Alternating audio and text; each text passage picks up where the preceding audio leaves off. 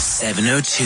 The Political Desk. Right, on to serious matters now. The Special Investigating Unit has been investigating irregularities uh, for a number of issues, uh, including, of course, that Beitbridge border post fence. Uh, it cost the state 40 million rand. A report found that the Minister of Public Works, Patricia de Lille, was poorly advised by one of her advisors, Melissa Whitehead, and the project could have cost 14 million rand less than what was paid for it.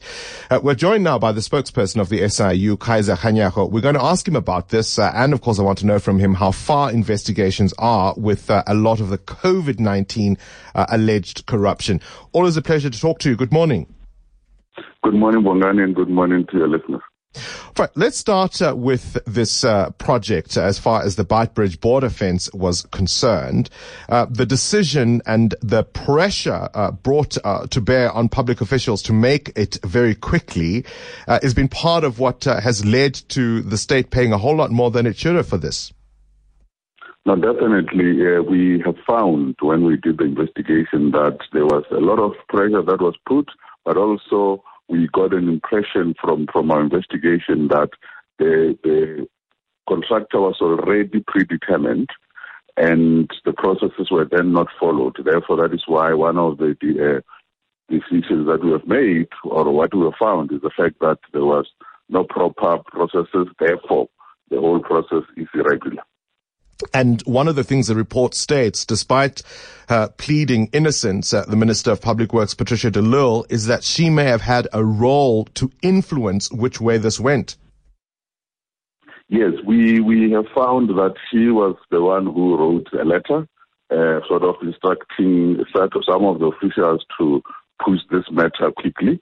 And then that part of the investigation has been handled by uh, the, the, the Treasury because it is about uh, that instruction that was given, but that has been found and we've been we've provided uh, it to to the relevant officials in this particular instance, Treasury.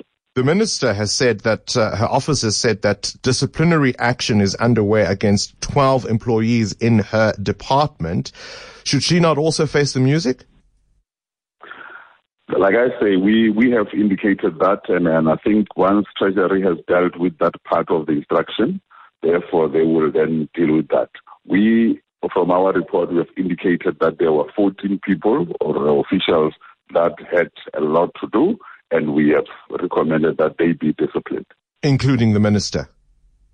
No, in our case, we have not put the minister in the list because that instruction is something that the Treasury, because instructions like that are dealt with by Treasury, they will deal with that part and they can make that recommendation from their side. But at the very least, uh, a, a, casual reading of your report would suggest that the minister does have something to answer here for. She has not been exonerated.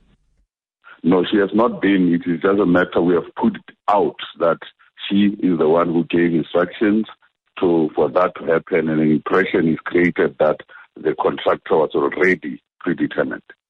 One of the things, of course, about this uh, border fence post is that uh, quite apart it, uh, quite apart from it not being fit for purpose, there's a secondary fence there, and this is uh, from that in loco inspection that's confirmed that a fence that was decommissioned in 1994 is still in a better condition than this one. But definitely, we, we found that the kind of fence that was created there was not in line with the spec that was put. For example, the fence was supposed to be about 2.4 or so uh, high, meters high, but it ended up being about 1.8. And, and it was stretched much more than what it was supposed to have been stretched so that they can then cover the space that they, they had allocated them in terms of the of the contract that was given to them, which made the fence to be uh, really uh, not fit for purpose because now it was stretched so much that it was easy for it to be cut through. We paid 14 million rand more than we should have. What was the justification for the overpricing? No, there is no justification because when we looked at the, the, the first part of the, the whole thing was that the, the contractor was paid money, a lot of money, before he could even start the process, which was an irregular exercise on in its, uh, uh, at that point. But also, the fact that they, they, if you look and after talking to all the people, the role players, it was clear that uh, there was no need to for, to, for this uh, overpricing that was done. It might have just been malicious. One of the things, of course, uh, this uh, this leads us to is that this is all part of what's emerged uh, in terms of our dealing with the COVID nineteen crisis. That's why this was billed as an emergency spend. Uh, just broadly, how far are you in terms of all the investigations you've been conducting insofar as alleged COVID corruption is concerned? No, we, we are progressing very well. We, we are doing a lot of um, uh, those investigations. We have last week uh, presented our sixth uh, weekly uh, update to the president and we we really progressing very well. And I think the one that is more advanced is the Gauteng one, but the others are also getting there because we started them after the Gauteng one.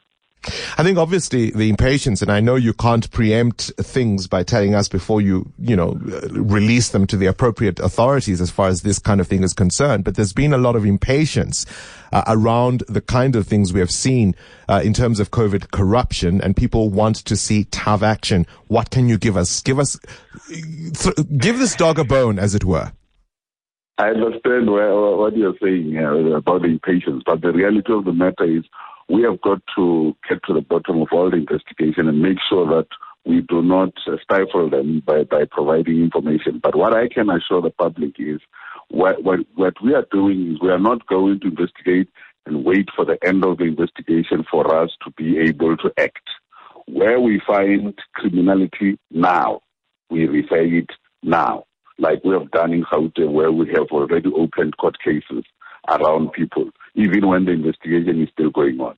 Where we find that there is evidence, clear evidence that officials have done something wrong, we then go out there and make sure that they are referred to the relevant department for disciplinary action to, to happen, like in this particular one in Beitbridge and the one in Gauteng, we've already done so.